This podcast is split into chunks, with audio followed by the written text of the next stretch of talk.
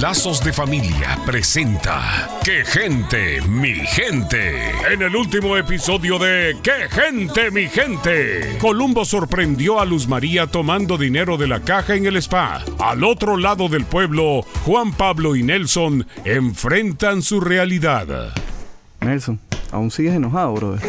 Mira, Juan Pablo, no se trata de que yo esté enojado. Es más que eso. Yo estoy herido, pana. Está bien, estuvimos todos estos años juntos y nunca te he visto así. Ahora es que entiendo tu dolor, hermano. Durante todos esos años, yo me contuve ese dolor por miedo a tener que enfrentar la realidad. Pensé que si yo ignoraba no lo sentiría y todo el dolor pasaría. Yo nunca imaginé que llegaría el día que volvería a ver a ese señor. A nuestro padre, Nelson. Yo no puedo llamarlo padre, porque para mí él nunca lo fue.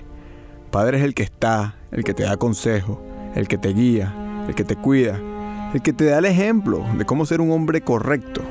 Y ese señor brilló por su ausencia. Pero Nelson, realmente eres terco.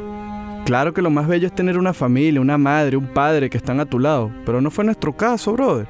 Y gracias a Dios, porque quizás ahora mismo estuviéramos debajo de un puente como dos vagabundos alcohólicos y drogadictos.